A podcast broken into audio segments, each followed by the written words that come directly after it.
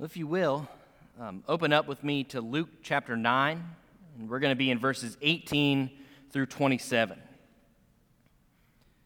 Now, if you were to go out and ask the general population, who is Jesus? You're probably, really, you're definitely going to get pretty good variety of answers. I mean, some will say, yeah, you know, Jesus is the Son of God. You know, some might say, you know, I think Jesus was, you know, a, a prophet, even maybe a great prophet.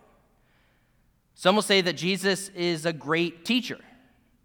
You know, some will say that Jesus is, you know, more of an idea, an idea that, that helps us to, to have a good morality or something like that, but really wasn't a historical person.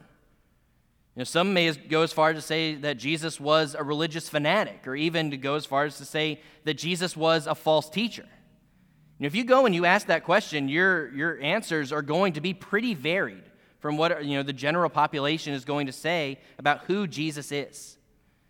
In fact, uh, Ligonier Ministries did a research poll last year, and they asked people what they thought of the statement, Jesus was a great teacher, but was not actually God. And of the people that responded um, in the United States, 52% of people agreed with that statement that Jesus was a great teacher but was not actually God. 12% of the people that were polled, you know, just weren't sure.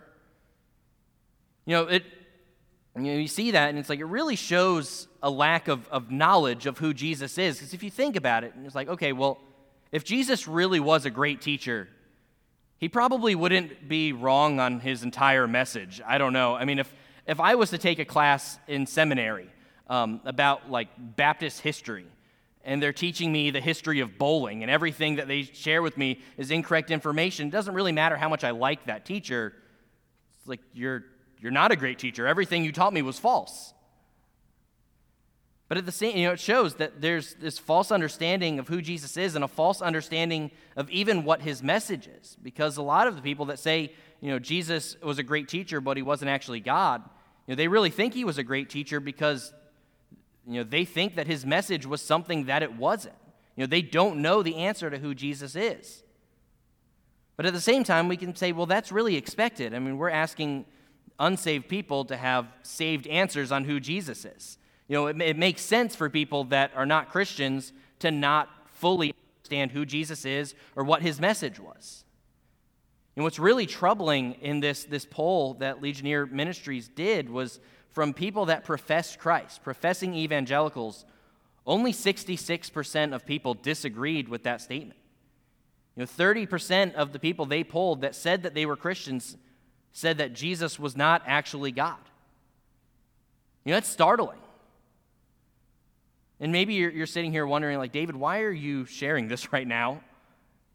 Well, the big question that Luke sets before us today is who is Jesus? And our answer to that question has eternal ramifications. Luke's first phrasing of the question came from Herod uh, in response to the people's speculations. You know, in Luke 9 9, says, Herod said, John I beheaded, but who is this about whom I hear such things? Know, this was pretty well answered by Christ's feeding of the 5,000 with five loaves and two fish. I mean, literally, tons of barley cakes and fish came from his hands. So we ask, who is Jesus? Jesus is Lord of creation.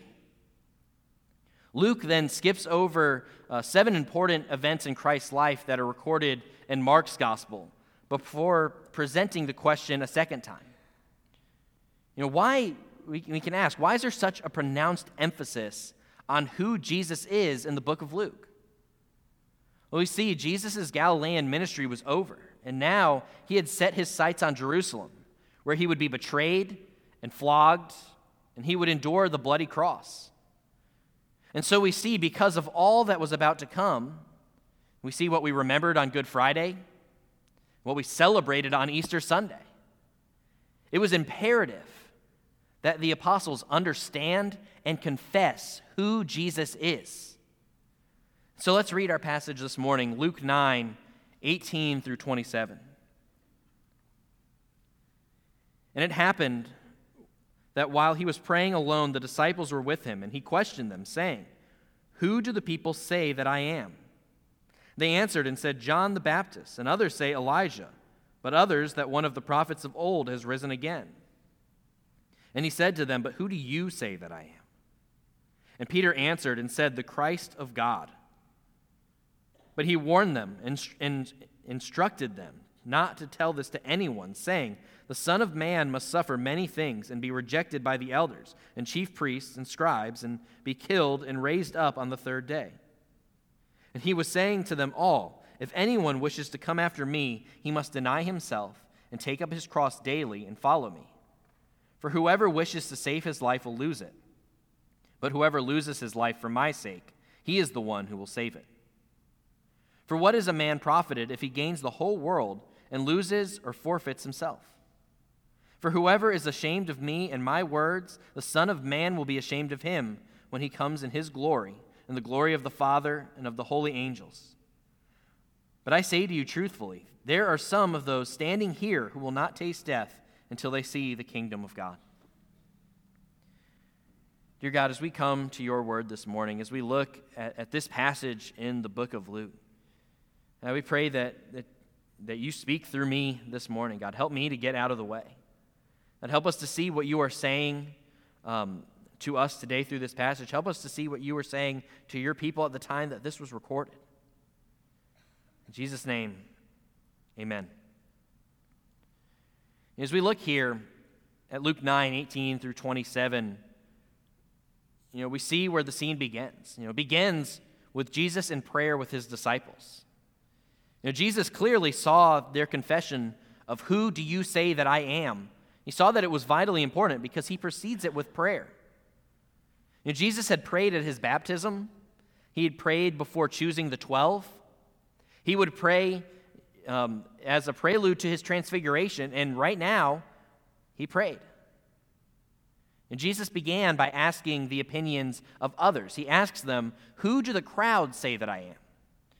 And the disciples, you know, initially they respond the same way that the crowd does. And they really, what they do here is they give Jesus the results of the latest public opinion poll. And they say, Well, you know, some say that um, you're John. Some say Elijah. Some say a prophet of old. Now, the average Hebrew on the street would have thought Jesus was, was really great. You know, they were impressed by his prophetic character, they were impressed by his miracles and, and the healings, his teaching ability. But there's a big problem. And the problem was that they didn't have the slightest idea that he was the Messiah. You know, their best guess was that he was a prophet. And that best guess was a massive miss on who Jesus really is. You know, if we look at, at them saying that Jesus was a prophet, well, look, the millions of people who, that embrace Islam believe that Jesus was a prophet. In fact, they believe that he was the greatest of prophets, but definitely not God. And their miss has eternal consequences eternal death instead of eternal life. Today, a lot of people believe that Jesus was a moral teacher. Know, perhaps the most prevalent view is that Jesus was a good man, even the best of men, a great moral teacher. And millions hold this view despite um, really a brilliant debunking uh, given recently by uh, C.S. Lewis, who wrote I am trying here to prevent anyone saying the really foolish thing that people often say about him. I'm ready to accept Jesus as a great moral teacher, but I don't accept his claim to be God. That is the one thing we must not say. A man who was merely a man and said the sort of things that Jesus said would not be a great moral teacher. He would either be a lunatic on the level of a man who says that he is a poached egg, or else he would be the devil of hell. You must make your choice. Either this man was and is the Son of God or else a madman, or something worse. You can shut him up for a fool, you can spit at him and kill him as a demon, or you can fall at his feet and call him Lord and God. But let us not come with any patronizing nonsense about him being a great human teacher. He has not left that open to us. He did not intend to. Jesus knew that the answer to who do you say that I am was huge. Then, in reply, Jesus presses the question beyond the opinion of the crowds. He makes it personal in verse 20, saying, But you, who do you say that I am? That you is emphatic. The question, who is Jesus, has to be settled by everyone, every individual person, young or old, rich or poor, male or female, ruler or citizen. We can't avoid or duck or put off that question. The Lord of Lords asks us all. Heaven has like heaven has a one question exam for all of humanity. Who do you say that Jesus is? The answer to that question matters a lot. You know, now there are people in the world that we will never know. And that's not going to cost us a thing. There are people that our friends and our families know really well, but we've never met. We're probably never going to meet. And you know what? It's not going to change eternity. But Jesus, we must all know. So I encourage you don't be like Herod, who had no answer to this question. Know the answer for yourself. In verse 19, they all answered when talking about what the crowds think. You know, some professing Christians can be expert on all kinds of opinions that other people have about Jesus, but in reality, they know very little about him for themselves. You know, when Jesus makes the question personal in verse 20, and we notice only one man answers. It's Peter. And Peter answers God's Messiah. And Peter knows Jesus better than the crowds. And two things need to be added here because you know, Peter didn't come to this answer by himself. You know, in Matthew 16, 17, Jesus says to Peter after this confession, Blessed are you, Simon, son of Jonah, because flesh and blood did not reveal this to you, but my Father in heaven. We cannot get to know Jesus by listening to men. God must teach us by his Spirit and through his word. And Peter's confession showed that the disciples had come to believe that Jesus was the anointed one of Israel, that, uh, that Israel had been waiting for since the time of David. But we also see in that confession, we wondered, you know, what exactly did Jesus as Messiah look like to them? You know, what, what was their expectation here? Well, what they were expecting was a superhuman being that would overthrow Israel's enemies. They would regather God's earthly people from the four corners of the world and make Jerusalem the center of the world, establishing the perfect reign of God on earth. You know, Peter and the disciples, they did not yet understand all of the ramifications of the Messiah's coming. but they did have the big picture. You know, Peter was the only one who said it, but then you know, the rest of the disciples, they all nodded and murmured their assent. You know, Jesus was their long awaited, God given hope of salvation. He was their deliverer. And so his answer to the exam, it was, it was partially correct. And it's a good lesson for us. You know, we have to make sure that just because we know one thing about Jesus does not mean that we know everything about Jesus. Because when we do that, we miss out on growth. We miss out on some really big points. Now, the Lord is infinite and He's inexhaustible. You know, even when we know Him well, we still only partially know Him. You know, as we live the Christian life, our goal is to be growing in our knowledge of the Lord. We don't, we don't just reach this point where we're like, oh, now I know everything. Sorry. I'm sorry for the live stream people I just did that to. Feel bad about that. But we don't just reach this point where we're like, oh, I know everything about Jesus. I can stop growing. I, am good. I've reached that, that knowledge. It's done. You know, we will be getting to know Jesus our entire lifetime. We'll be getting to know Jesus for all of eternity. It's important as believers that we grow in our knowledge of the Lord. And here we see that this was no different for the disciples. But there was more. You know, this exchange was full of surprises. No one would have expected Peter's great confession to be followed by a warning to keep it quiet. But Jesus strictly charged and commanded them to tell this to no one. And we can ask why. It can kind of seem kind of seem crazy. It's like Jesus, why would you why would you tell them not to share this?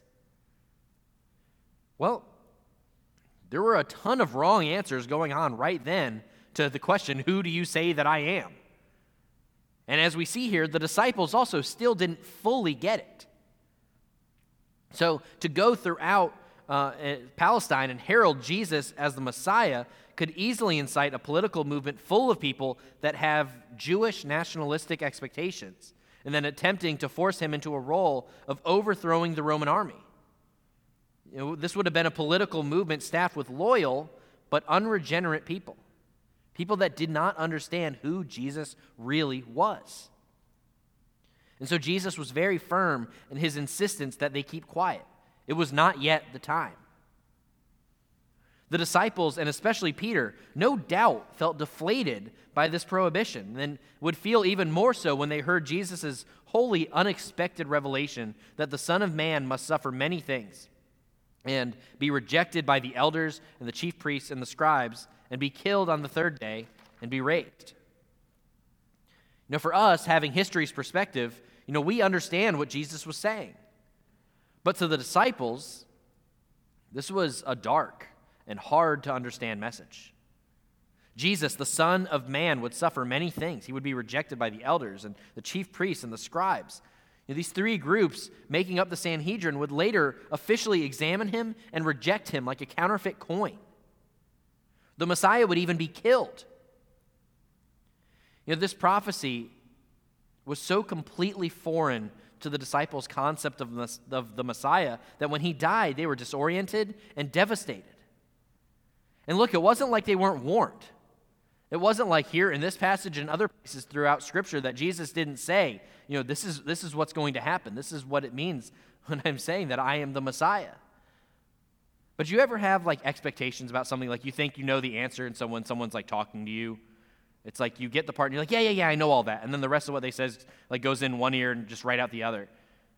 It's like this is happening with the disciples. Like Jesus is saying, hey, this is going to happen. And they're like, yeah, yeah, yeah, I know all about that. I know you're the Messiah. And then he dies. And then all of a sudden they're like, wait, what? Wasn't as if he hadn't told them.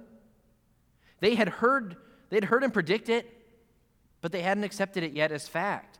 It just, it did not fit with their picture of what the Messiah would be and do.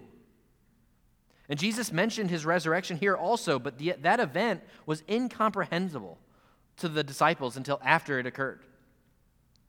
The scenario that Jesus described was the precise opposite of their expectations. They knew that he was the Messiah. But his words were nonsensical to them at the time because yet fully understand what that all entailed. And as shocking as it was, verse 22 defines what it means to call Jesus Messiah or Christ or the chosen one. In answering the question, who is Jesus, the first thing that we learn is that Jesus is the Messiah, which means that God chose him to die for sin and rise for eternal life and to rescue men from the coming judgment of God against sin. And he does this so that we might never die, but live with God forgiven and counted as righteous and adopted into his family. And the truth is what everyone in this chapter was continuing to miss. And so Jesus warns them against sharing because A, they don't understand it yet, and B, he hadn't finished his mission yet. But this is who the Lord is the chosen one who dies and rises from the dead for sinners. Though the 12 did not know it, confessing Christ always requires embracing a suffering Savior. On this side of the cross, having the advantage of chronicled history you know, maybe it's easier for us to understand and accept the necessity of his suffering and dying for us. And I think a lot of times we can often underrate the, the extreme blessing it is to have the entirety of Scripture at our disposal. I mean, it's an incredible blessing. It really helps us to be able, you know, to put things into perspective, you know, as we go and, and we're reading the Scriptures, have the entirety of Scripture at our disposal. And so, looking at our need for the suffering Savior, we see that we were so thoroughly lost in our sins that only his atoning sacrifice could deliver us. And so, as believers, we cling to that gory uh, cross. In fact, we glory in it. So, here's the question for us today Do you believe it? You know, at this point, are you Herod, who doesn't even meet Jesus? Are you the disciples who, who stuck with what they had heard about Jesus? Or are you Peter, who begins to see, but not fully yet? Is Jesus Christ your personal Savior and Lord? Because if not, He can be. Confess your sins. Put your trust in Him as the atonement for your sin and the Lord of your life. Start with what you do know. Put your faith in Jesus, and He will teach you more. When we confess Christ, we embrace His dying on the cross for us, but we also accept the reality of a cross for ourselves. You know, apparently, using no transition, Jesus next informed his disciples that they too would have to carry a cross. And he said to all in verse 23 If anyone would come after me, let him deny himself and take up his cross daily and follow me. This call to a crucified life demands a willingness to pour out our life for Christ. Discipleship requires a cross. You know, we got to be really careful you know, in today, in, in the age of the internet and of social media, that we don't let Twitter or Facebook or Instagram define what following Jesus is for us. You know, it's so easy to do that. It's like, well, I'm, I'm a Christian and I am, I am, you know, I'm following Jesus. I am sharing Jesus. I, I clicked share on Facebook. I retweeted this. I liked, I liked this message. I, I, I responded to a comment. You know, following Jesus only meant clicking a button, then everyone would do it. I mean, at least, you know, go ahead, cover your bases at least. You know, when I, uh, several years ago, I took my youth on a mission trip to Washington, D.C. Uh, to work with, with a church planner friend that I had there. And one of the things that he wanted us to do is like, I want to learn how to serve my community and, and from there be able to then go and share the gospel and whatnot. And so one of the things that we did was we did uh, an evangelism survey. So we asked a bunch of questions about the community, and it led up to a gospel presentation. Now, I had some of my younger students, a couple of my sixth graders with me, and so I was like, I'll, I'll, help you guys out. You know, I'll do some of the talking as we, we start off. And we came to the home of a Buddhist. And, you know, really, they didn't, they didn't speak great English, so they, didn't, they weren't fully understanding, but like, they were, they were really kind. They were having a conversation with us, and, you know, and was, my sixth graders were able to go through that thing, and they were able to share the gospel. And the last thing was, is, you know, you, know, you kind of go and you're like, you know, would you like to hear a gospel presentation or whatever? And she's like, yeah, yeah, yeah, that's fine. And she, she heard the gospel presentation and didn't quite fully understand it. And so then they said, well, would you like to accept Jesus as your Savior? And she goes, sure. You know, and I was like, you know, at that point, you know, we kind of wrapped up the conversation. She, she didn't understand what we were talking about, but at that, it's like, yeah, I mean, I'm doing my thing over here, but sure, I'll cover my bases. I'll, I'll do that too. I, I share that story to say, again, if following Jesus only requires clicking a button or just being like, yeah, that's fine, I'll accept that too, everyone would do it, because why not? But Jesus goes to a cross. And so we who follow him must grow, go to a cross as well. He dies for us, and we die with him.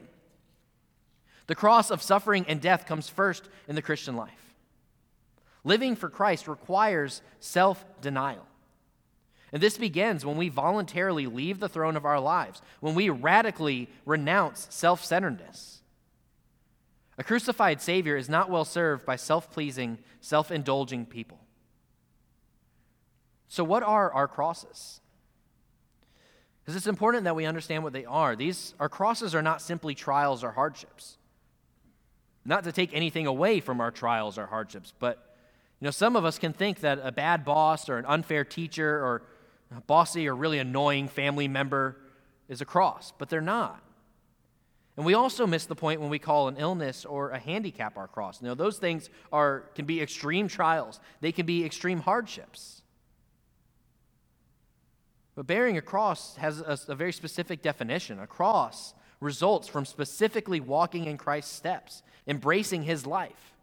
It comes from bearing disdain because we are following the narrow way of Jesus Christ, who is the way, who is the truth, and who is the life. It comes from living out the business and sexual ethics of Christ in the marketplace, in the community, in our families, and in our world. It comes from standing true in difficult circumstances for the sake of the gospel. Our crosses come from and are proportionate to our dedication to Christ. And so, difficulties in general do not indicate cross bearing, but difficulties for Christ's sake do. And this cross carrying is humbling as well. You know, Jesus says, let him deny himself. We can't follow Jesus and at the same time come first in our lives. We have to deny ourselves. We have to say no to our desires so that we can say yes to Jesus. Because he is king, and we are servants. We also see Jesus tells us that this cross carrying is daily. He says, Let him take up his cross daily. Which means in the Christian life, there's no vacation, there's no holidays, there's no sick days, no summer breaks from Jesus. Every morning we wake, we must say, Good morning, my cross. Every morning we wake to die to self and the world so that we can follow Jesus. Now, if we're to do that, if we are going to take, take up our cross daily and follow Jesus, you know, we should probably have a reason for that, and we do. You know, we are required to carry our cross because life lies on the other side of it. The necessity of the cross leads us to the, its logic. In verse 24, whoever would save his life will lose it, but whoever loses his life for my sake will save it. And talk about a phrase that is countercultural in our society. I mean, even within the Christian church in America, so often our efforts or our walks themselves are fascinated with the self, with our own way of seeing things. You know, self focus is a big part of uh, our modern evangelical identity. You know, it's so incredibly worldly, it's so secular. Yet we've seen in the Christian church in America, a lot of times that is seeped in. And this is why increasing numbers of evangelical Christians or professing evangelical Christians care little about the glory of God or about reaching a lost world. For them, Christianity exists to enhance their lives, to, to fix their marriages, to, to help their bank accounts, to help their prestige. But to bear a cross, to pay a price for standing for Jesus, no thanks. We must be careful to make sure that our Christianity is centered on Christ and not centered on ourselves because if we're not careful, that idol of self is coming right up. You know, the moment that we are not careful, that idol will creep right on up and always will. But Jesus' words reveal the only way to life. To live for self is ruinous. But if we give ourselves to Him, He will give us life and He will make us the people that we are meant to be. Losers are keepers in the kingdom of God.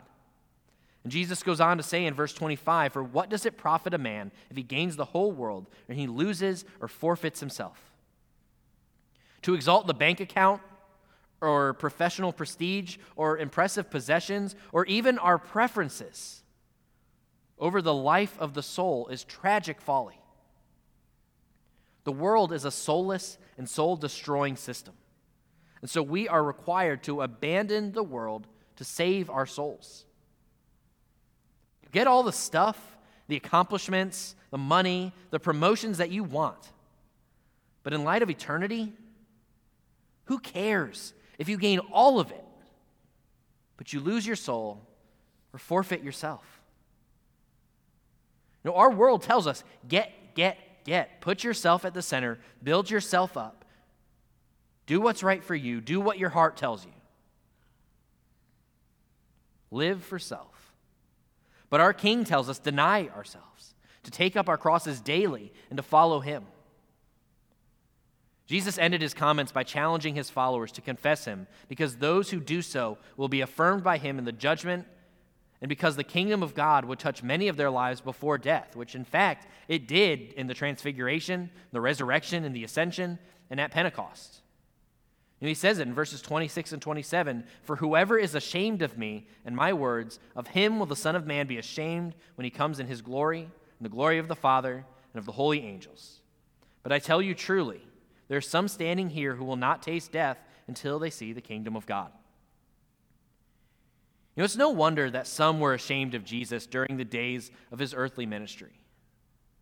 But it is astounding that some would be ashamed of him today. You know, Jesus was revealed in the full glory of his sacrificial love. Jesus revealed in the full power of his resurrected glory. He ascended to heaven, he was honored. And Jesus loved and prayed for his people from heaven. Who could be ashamed of that? Yet some are ashamed. You know, the ashamed man believes. You know, you can't be ashamed of something that you don't believe in. He believes, but doesn't take satisfaction and confidence in his belief. Ashamed means that, you know, you, if you're ashamed of someone, it means you don't want to be seen together in public. It means that you don't want to talk about them. It means that you avoid it when possible. Now, after this extreme call to follow Jesus onto death, he added a promise of significant glory until they see the sing, uh, kingdom of God. Jesus wanted them to know that it wasn't all suffering and death. The end of this all was not death. So then, what is the reward of accepting the cross? You know, in the Christian life, first comes the cross, then comes the crown. The reward is a crown, a kingdom. A kingdom is a share in God's glory. The kingdom of God is a kingdom of glory.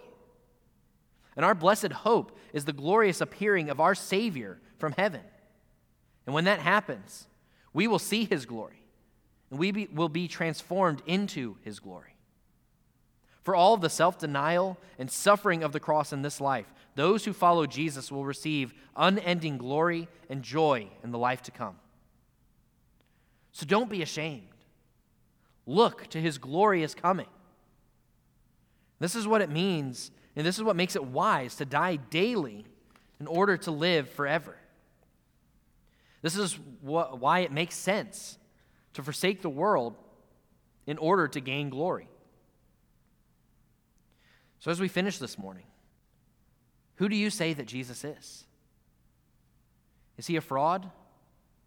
Is he only a prophet, even maybe a great prophet? Is he merely a great moral teacher? Or is he the Messiah, God's Son, our Savior, and our King? That took on flesh, that lived the perfect life that we never could, that died the death that we deserved, that bore the full wrath of God on our behalf, and that as only God could, defeated sin and death and rose from the grave. And when we trust in Him as our Lord and Savior, we are saved. And Jesus is the Messiah. He is God's Son. He is our Savior, and He is our King. So let us all go and confess Jesus as Lord. Let us cling to his cross as our only hope. And let us take up our own cross daily and follow him. As we go to pray and to worship, if you have not confessed Jesus as your Lord and you would like to today, you know, let today be the day of salvation. And don't go another day without salvation in Christ being a reality for you. If you would like to put your faith and trust in Jesus as Lord and Savior, or you have any questions, you would like to talk about that, you know, come find me after the service, or you can just email us if you want at info at seafordbaptist.com. But we would love to talk to you about that. Let's pray. Dear God, God, we thank you for your grace, and we thank you for your mercy. God, we know that we are sinners, that we deserve death, that we do not deserve your love, we don't deserve your grace, we don't deserve your mercy. Yet, God, you loved us anyway. God, we thank you so much for that. And we pray that you open up our eyes, that you open up our hearts, and help us to see you, see who you really are, God. Help us to know you, to love you, and to grow in our love for you day after day. And as we grow in that, God, we pray that you help us to serve you Help us to know the answer to the question who is Jesus? Not what the latest public opinion poll says, but the real answer that Jesus is our Messiah and He is our Savior. And we pray that you help us to grow in that knowledge and our walk with you daily. And God, I pray that if there is anyone here that does not know Jesus as Savior this morning, and I pray that you open up their eyes. God, help them to see you. And we know that we live in a nation and a world where so many people are lost. So many people do not know you. So, God, we pray that you break our hearts for the lost, that you help us to share the gospel, and that you help there to be fruit from that. In Jesus' name, amen.